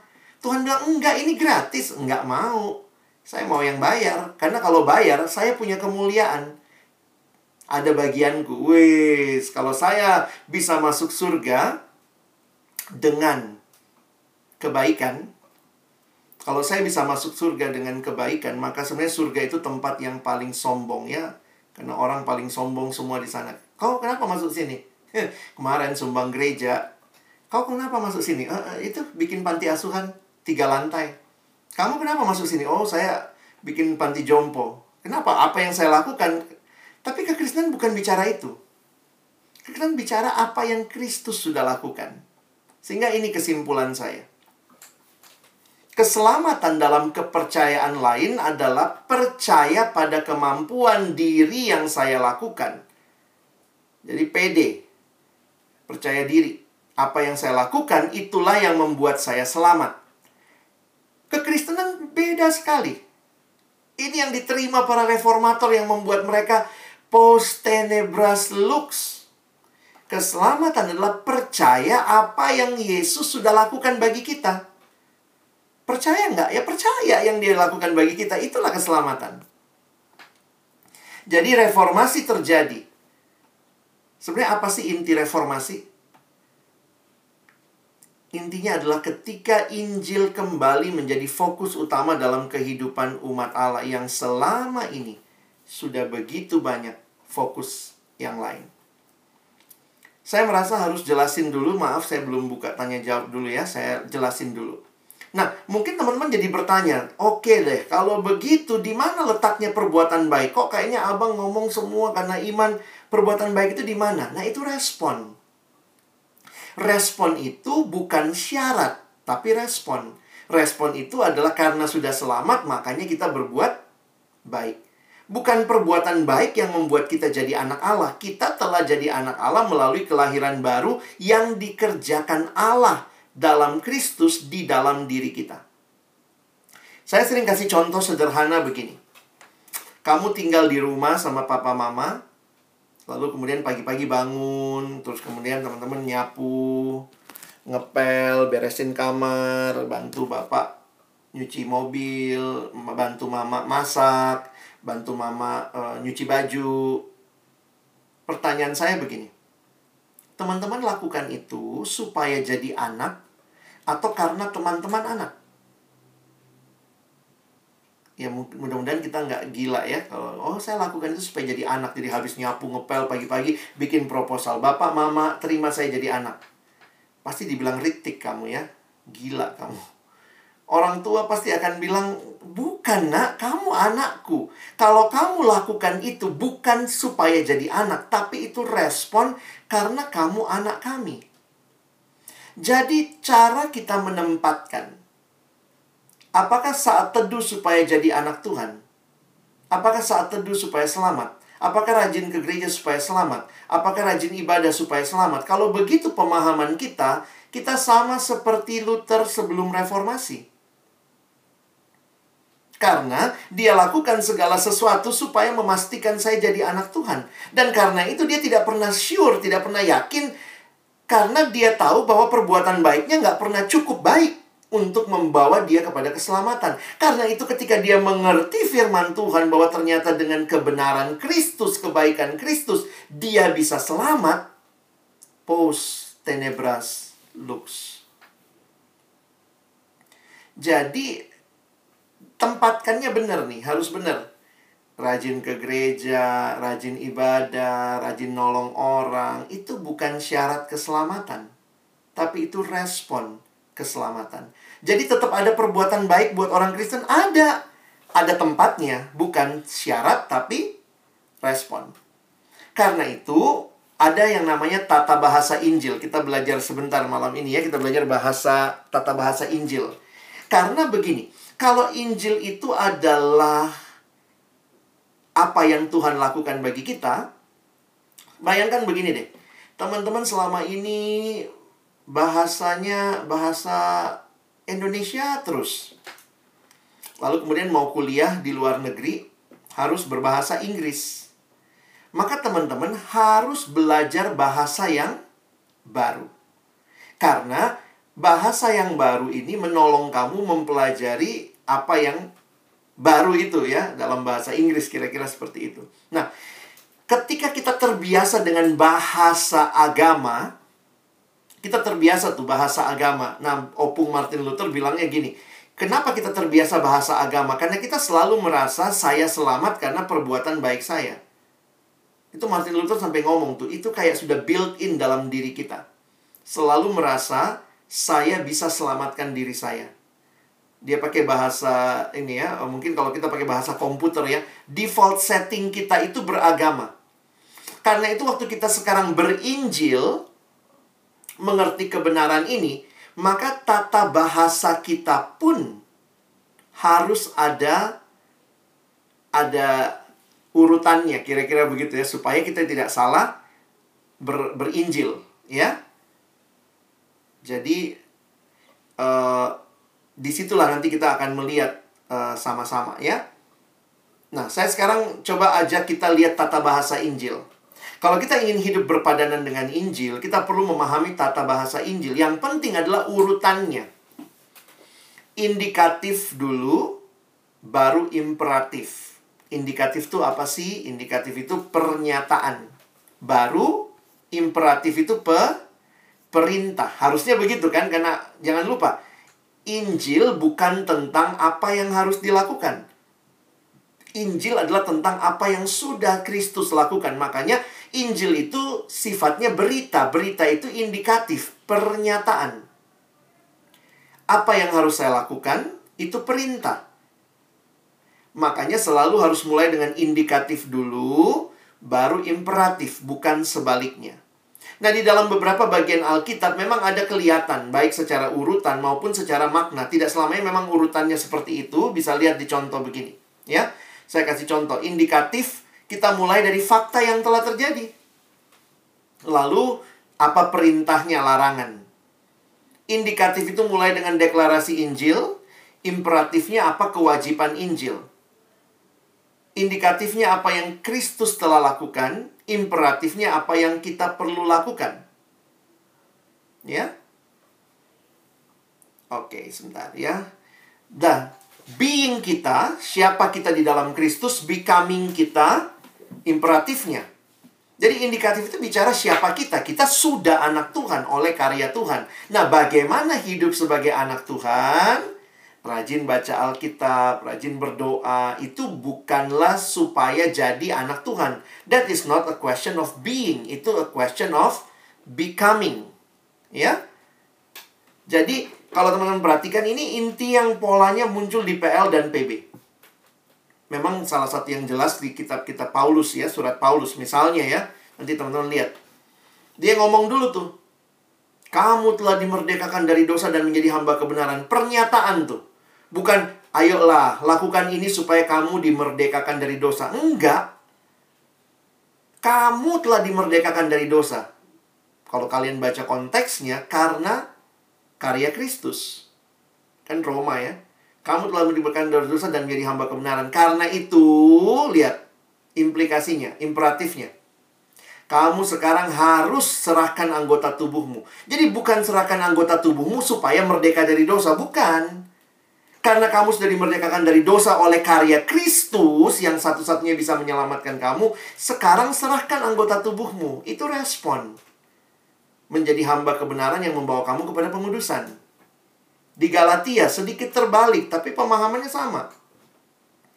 Siapa yang jadi milik Kristus telah menyalibkan daging dengan segala keinginannya, segala hawa nafsu dan keinginannya. Nah, sehingga kita harus memaknai hiduplah oleh roh bukan supaya jadi milik Kristus, bukan. Itu adalah respon dari siapa yang sudah jadi milik Kristus. Tapi yang membuat kita jadi milik Kristus ya karya anugerah Allah, bukan usaha kita cuma-cuma. Kira-kira gitu ya. Nah, contoh lagi. Efesus. Sama nih. Efesus 4 ayat 32. Sebagaimana Allah dalam Kristus telah mengampuni kamu. Sebenarnya kan kalimatnya kayak dibalik ya. Tetapi hendaklah kamu ramah seorang terhadap yang lain, penuh kasih mesra dan belas kasihan dan saling mengampuni. Sama sebagaimana Allah dalam Kristus telah mengampuni kamu. Jadi kita melakukan imperatif itu bukan supaya diampuni, tapi karena sudah diampuni. Karena kamu sudah diampuni, maka perbuatlah pengampunan kepada yang lain. Di Titus juga begitu. Karena kasih karunia Allah yang menyelamatkan semua manusia telah uh, menjadi nyata, ya. Ia mendidik kita supaya meninggalkan. Jadi kemudian ini imperatifnya. Nah, apa bahayanya kalau kita nggak ngerti yang mana indikatif, mana imperatif? Nah, ini sedikit tentang bahasa ya. Nah, ini nih. Ketidakpahaman tentang tata bahasa ini menyebabkan orang Kristen jatuh kepada dua kesalahan fatal. Satunya gila hukum atau disebut legalisme. Karena semua ada aturannya yang harus dilakukan supaya selamat, akhirnya jatuh kepada legalisme. Atau yang namanya antinomianisme atau anti hukum, antinomos. Yang tidak peduli dengan hukum. Dan kita lihat di Alkitab sebenarnya ada konteks seperti itu. Nah, ini penjelasannya ya. Kalian ikutin aja dulu penjelasannya. Terlalu menekankan imperatif, mengabaikan indikatif, cenderung jatuh dalam legalisme. Gereja-gereja Tuhan terjebak di dalam legalisme bila indikatif Injil tidak ditekankan. Kita memikul kembali kuk hukum demi menyenangkan Allah. Padahal Allah telah sepenuhnya mengasihi kita saat ia mengutus anaknya untuk mati, menerima murkanya atas dosa, menggantikan kita. Saat indikatif ditekankan, kalau kita tekankan indikatif, maka ketaatan itu jadi suka, sukacita. Saya sering dengar ya, dan itu kayaknya juga masuk ke dalam hidup kita tanpa sadar ya. Kita jatuh di legalisme kita mau hidup menyenangkan Tuhan. Jadi kalimat menyenangkan Tuhan itu kemudian apa penafsiran kita? Kalau saya saat teduh hari ini pasti saya menyenangkan Tuhan. Kalau saya pelayanan pasti membuat Tuhan senang. Jadi selalu kita berpikir apa? Lakukan sesuatu supaya Tuhan lebih senang. Ayo, lakukan sesuatu supaya Tuhan lebih senang. Tanpa sadar, kita punya pemahaman kalau saya nggak lakukan itu, Tuhan nggak senang maka saya harus lakukan supaya Tuhan lebih senang. Jadi ternyata kita melakukan bukan karena respon, tapi sebagai kayak kita tuker nih Tuhan nih, saya tambah ya, ayo lebih senang sama saya. Jadi sebenarnya pemahaman yang kelihatannya Kristen menyenangkan Tuhan, istilah yang kita bilang menyenangkan Tuhan harus kita maknai itu respon, bukan syarat. Kalau ternyata dengan saya, ya saya pernah dengar orang bersaksi ya, ya saya bersyukur sama Tuhan sejak saya melayani dia. Ya saya tahu Tuhan makin kasih berkat ya. Karena saya sekarang sudah hidup makin menyenangkan Tuhan. Jadi seolah-olah cara kita menyenangkan Tuhan perbanyak perbuatan baik. Ini legalisme. Jadi bisa jadi di permukaan kelihatannya sama perbuatan baik. Tapi intinya dasarnya adalah saya merasa saya belum disayang Tuhan jadi saya lakukan ini supaya Tuhan lebih sayang. Berarti teman-teman dan saya kalau punya pemahaman itu, kita tidak melihat karya Kristus di kayu salib telah membuat Allah sayang sama kita. Yang membuat Allah sayang sama kita itu karya Kristus di kayu salib, bukan perbuatan baikmu, bukan pelayananmu. Kalau kamu sekarang melayani, itu bukan bikin Tuhan tambah sayang. Tuhan sudah sayang sama kita. Karena karya Kristus di kayu salib. Makanya responmu berbeda.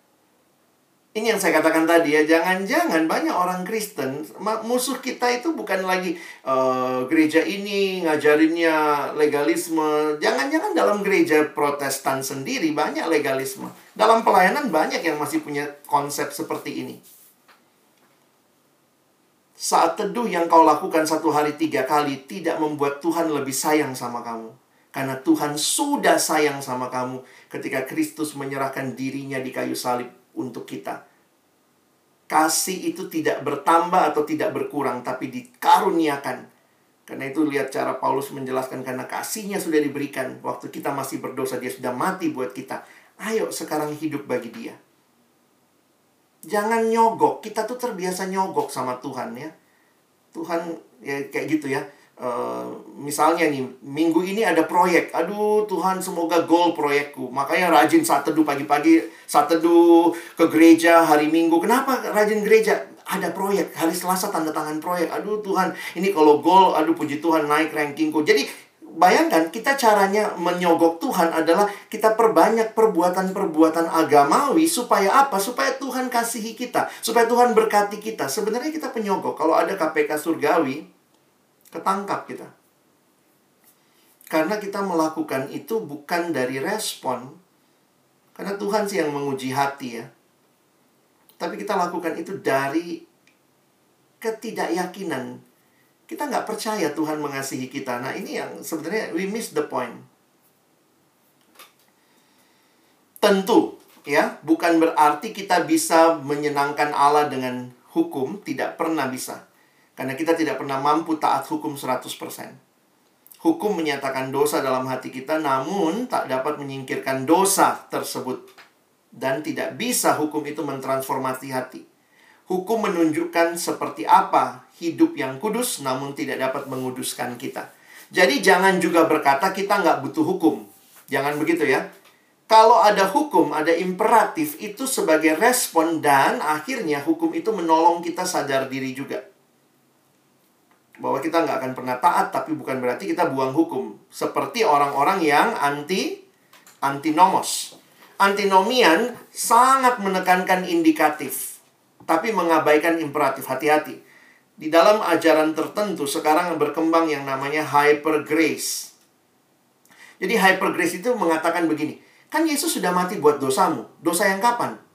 Yang dulu, yang sekarang, dan yang akan datang. Jadi bayangkan, belum bikin dosa pun udah pasti diampuni.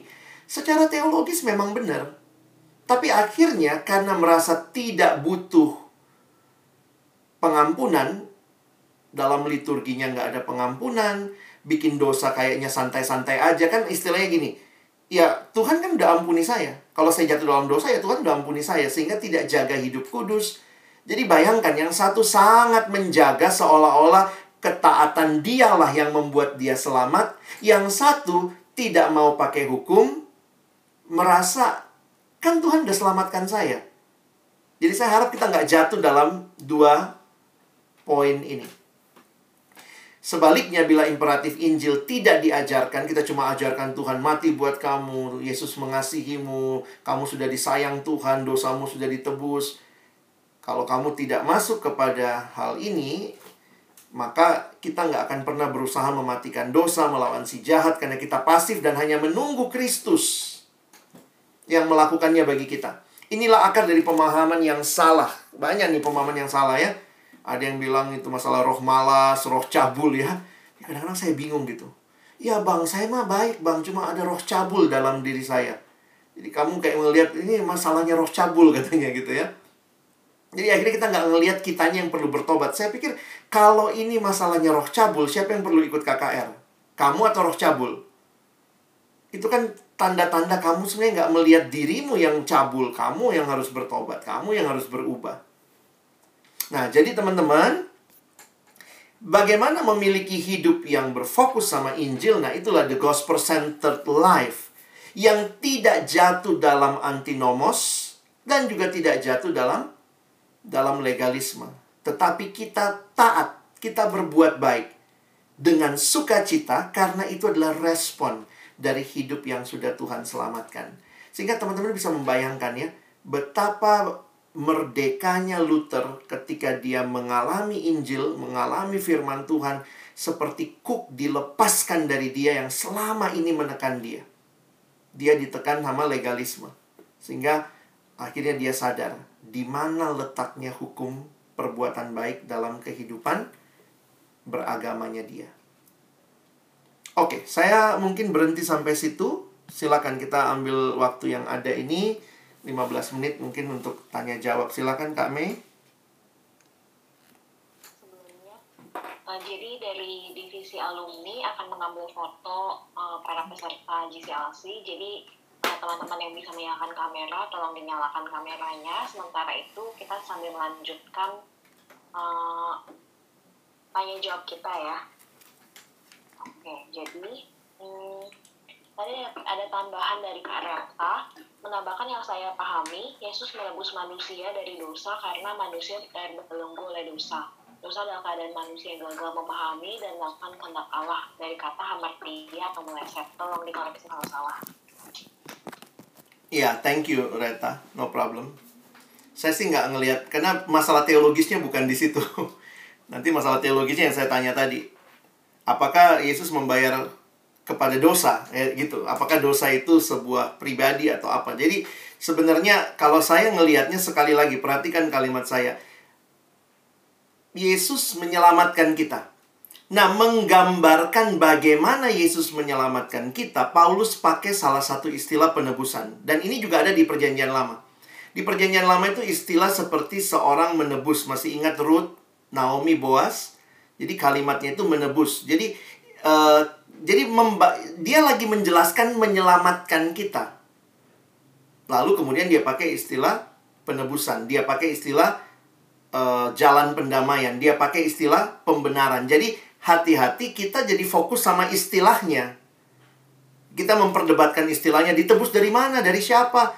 Sampai akhirnya kita jadi lupa. Sebenarnya kan hanya mau menggambarkan Yesus menyelamatkan kita. Kira-kira seperti itu.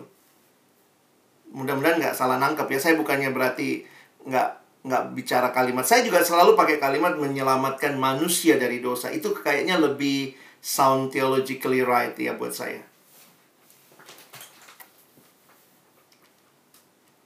Pertanyaan yang kedua, bumi yang baru dan langit yang baru itu surga tempat Allah Bapa atau bumi kita sekarang ini yang diperbaharui? Jawaban cepat, uh, saya pribadi melihat uh, bumi yang diperbaharui. Karena kalimat-kalimat di dalam Alkitab jelas sekali bukannya kita keluar dari bumi ini pergi ke bumi yang lain, bukan escape dari sini, tapi kalimatnya misalnya uh, doa Bapa kami, datanglah kerajaanmu. Datangnya ke mana? Di bumi seperti di surga. Teman-teman jangan lupa lo minta terus tuh tiap minggu datanglah kerajaanmu gitu ya. Lalu kemudian perhatikan misalnya tidak ada konsep di Alkitab bahwa kita akan pergi ke dunia lain. Memang langit baru bumi baru akan berlalu, tapi bukan berarti hancur, tapi dibaharui. Nah, jadi perhatikan gambaran Alkitab misalnya Wahyu mengatakan aku melihat surga itu turun. Eh, kota yang baru itu Yerusalem itu turun. Jadi akhirnya melihat uh, sebenarnya keyakinan kita bahwa surga itu adalah kita bersama Allah selama-lamanya. Dan di Alkitab menyatakan nampaknya akan terjadi di bumi yang Tuhan baharui. Oke. Okay. Pertanyaan yang ketiga, apakah benar ada teman saya dari Katolik katanya uh, Martin Luther melakukan reformasi karena ingin melakukan perkawinan. Padahal posisi dia waktu itu kan pastor yang dilarang perkawinan. Ya, sejarah selalu punya dua sisi ya. Jadi kalau memang menarik tuh teman-teman kalau mau baca sejarah Martin Luther mesti lihat nih yang tulis orang mana nih yang Protestan kan belain Luther banget, mungkin yang Katolik mungkin akan melihat ini nih kesalahan-kesalahan dia. Tapi saya tidak melihat ya kalau lihat dalam membaca sejarah singkat begitu uh, saya tidak melihat masa uh, motivasi utamanya karena mau merit gitu. Karena istilahnya kalau mau merit sampai harus dikejar-kejar seperti itu juga Kayaknya sih bukan itu ya. Tapi lebih melihat kepada hati yang terbakar dengan firman Tuhan yang dia temukan, yang dia hayati, yang dia sadari dan itu membebaskan dia. Sehingga menikah menjadi satu bagian yang dia juga sadari bukan hal yang dilarang begitu. Yang selanjutnya, kalau di matematika, iman sama dengan keselamatan plus perbuatan baik bukan keselamatan sama dengan iman plus perbuatan baik. Apakah analogi ini tepat?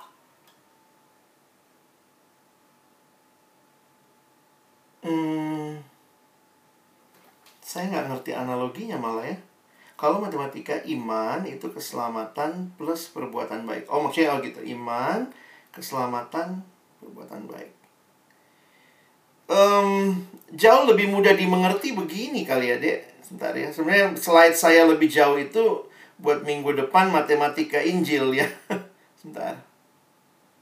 Minggu depan kita akan bicara matematika Injil. Hmm, nah, kalau tadi dalam buku, eh, saya lanjut sebentar. Dalam buku True Devotion, In Search of Authentic Spirituality, penulis Alan Chappell mengatakan bahwa kerohanian yang sejati adalah kerohanian yang berpusatkan pada Kristus. Salah satu cara untuk menguji apa yang menjadi pusat kerohanian kita adalah dengan mengingat dua hukum matematika teologis. Dia juga coba memudahkan kita saja ya. Nah, ini kalimatnya. Sekali Anda menambah, sebenarnya Anda mengurangi. Yang kedua, apa yang Anda tambahkan itu, itulah yang sebetulnya Anda sembah. itu apa maksudnya ya? Datanglah minggu depan ya. Poinnya dia adalah iman eh, keselamatan itu adalah iman dalam Kristus titik. Begitu kamu nambah, sebenarnya kamu mengurangi keselamatan itu. Jadi uh, saya jujur aja tadi agak agak takut kalau gambar itu tadi misalnya membuat akhirnya uh, jadi jangan kaitkan perbuatan dulu dengan dengan keselamatan ya. Karena dalam realita Alkitab yang kita baca tadi tidak ada kaitan langsung, eh, nggak ada kaitan keselamatan itu bukan karena perbuatan baik. Jadi kalau mau menaruh perbuatan baik itu adalah respon dari iman. Bukan sebagai syarat supaya bisa dapat iman yang menyelamatkan. Oke? Okay? Oke, mungkin minggu depan bakal dibahas lebih lanjut ya. Iya. Uh, saat ini kalau misalnya teman-teman ada yang mau bertanya secara langsung, boleh open mic, dipersilakan.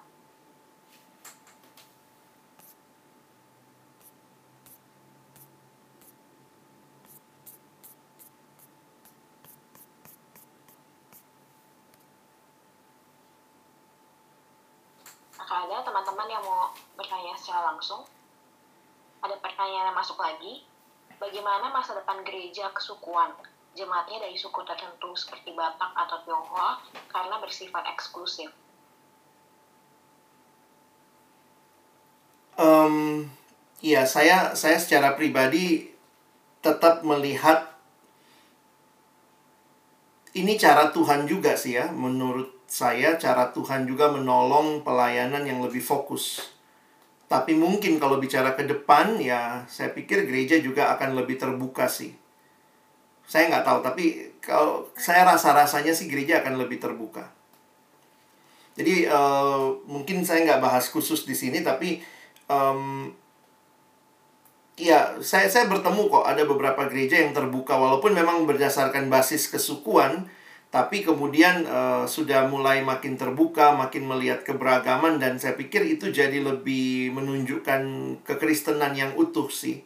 Tapi dalam sisi yang lain memang ketika disatukan secara etnis itu akan mempermudah mempercepat pelayanan yang istilahnya barrier barrier sukunya itu di, dihilangkan. Tapi jangan berpikir begini kalau yang dipikirkan adalah kita tuh lebih baik dari suku lain, maka saya pikir itu salah.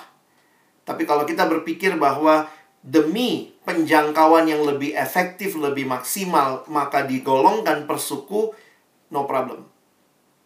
Sama lah kita di gereja ya, tiba-tiba ada komisi pemuda, tiba-tiba ada komisi anak, ada komisi perempuan. Sebenarnya itu kan juga demi uh, menyatakan menyatakan ini ya, menyatakan Injil bisa dibagikan dengan lebih tepat.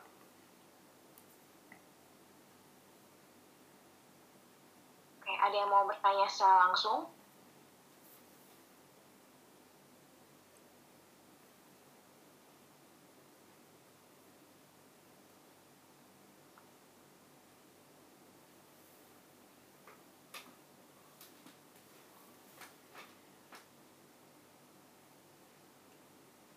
Kalau tidak ada mungkin boleh uh, langsung ditutup Oke. Okay. Teman-teman, saya rekomendasikan dulu dua buku. Jadi minggu depan saya akan coba lanjutkan sedikit tentang Injil, tapi saya juga akan mengundang uh, seorang teman untuk menjelaskan aplikasi. Karena saya pikir kan konsep kita udah banyak tahu, tapi sebenarnya se seperti apa sih aplikasinya kalau kita itu berinjil? Apa sih cara pandang yang harusnya menolong kita dalam hidup gitu ya?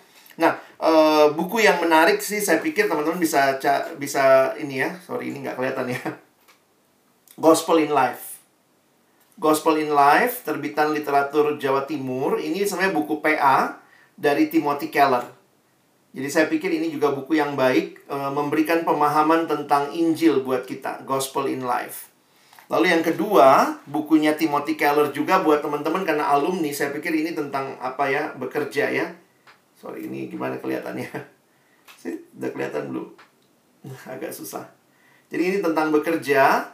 Nah, kira-kira teman-teman nanti bisa coba cari juga uh, ada di literatur. Jadi ini um, Timothy Keller mencoba yang kedua. Yang kedua judulnya nggak kelihatan. Pekerjaan Anda, apakah pekerjaan Anda bagian dari pekerjaan Allah? Every good endeavor. Sudah ada terjemahan Indonesia-nya ya? Dari literatur Jatim juga. Jadi ini buku yang menolong sebenarnya bagi kita melihat bagaimana penerapan Injil di dalam kehidupan. Nah, saya saya juga akan coba teman-teman saya coba kirim file ringkasannya. Saya tadi udah kirim juga sama Kak Lydia, nanti bisa dibagikan di ini ya. Sebentar saya coba. Saya harap nanti panitia bisa tolong bagikan ke peserta. Jadi mudah-mudahan minggu depan kita nggak dari nol diskusinya ya. Teman-teman coba baca dulu. Nanti makin paham, jadi mungkin bisa jadi pengantar diskusi yang baik buat minggu depan. Saya coba kirim di uh, file buat kita malam ini ya. Sebentar. Nah, silakan kalau bisa akses, uh, saya sudah upload di file ya. Baik, mari kita berdoa. Bapa di dalam surga, kami bersyukur, berterima kasih untuk cinta kasih dan anugerah Tuhan. Dan kami berdoa kiranya pemahaman akan Injil yang utuh, yang menjadi dasar reformasi lebih dari 500 tahun yang lalu. Kami alami juga di dalam kami menghidupi Injil kebenaran itu dalam keseharian kami. Terima kasih apa yang sudah kami pelajari malam hari ini, baik dari firman-Mu, dari sejarah, menolong kami juga makin bisa melihat Injil dengan baik, dengan utuh, dan boleh hidup di dalamnya, mempengaruhi keseluruhan kehidupan kami. Sekali lagi terima kasih buat semua kami yang hadir malam hari ini Terima kasih buat sahabat-sahabat, rekan-rekan yang juga mau belajar bersama. Dalam tanya jawab juga banyak hal yang boleh kami diskusikan. Kiranya Tuhan menolong. Pada akhirnya kami bukan cuma jadi pendengar-pendengar yang setia, orang-orang yang tahu banyak, tapi benar-benar hidup kami berpadanan dengan berita Injil itu. Sekali lagi kami bersyukur dan menyerahkan pertemuan minggu depan dalam nama Tuhan Yesus kami berdoa. Amin.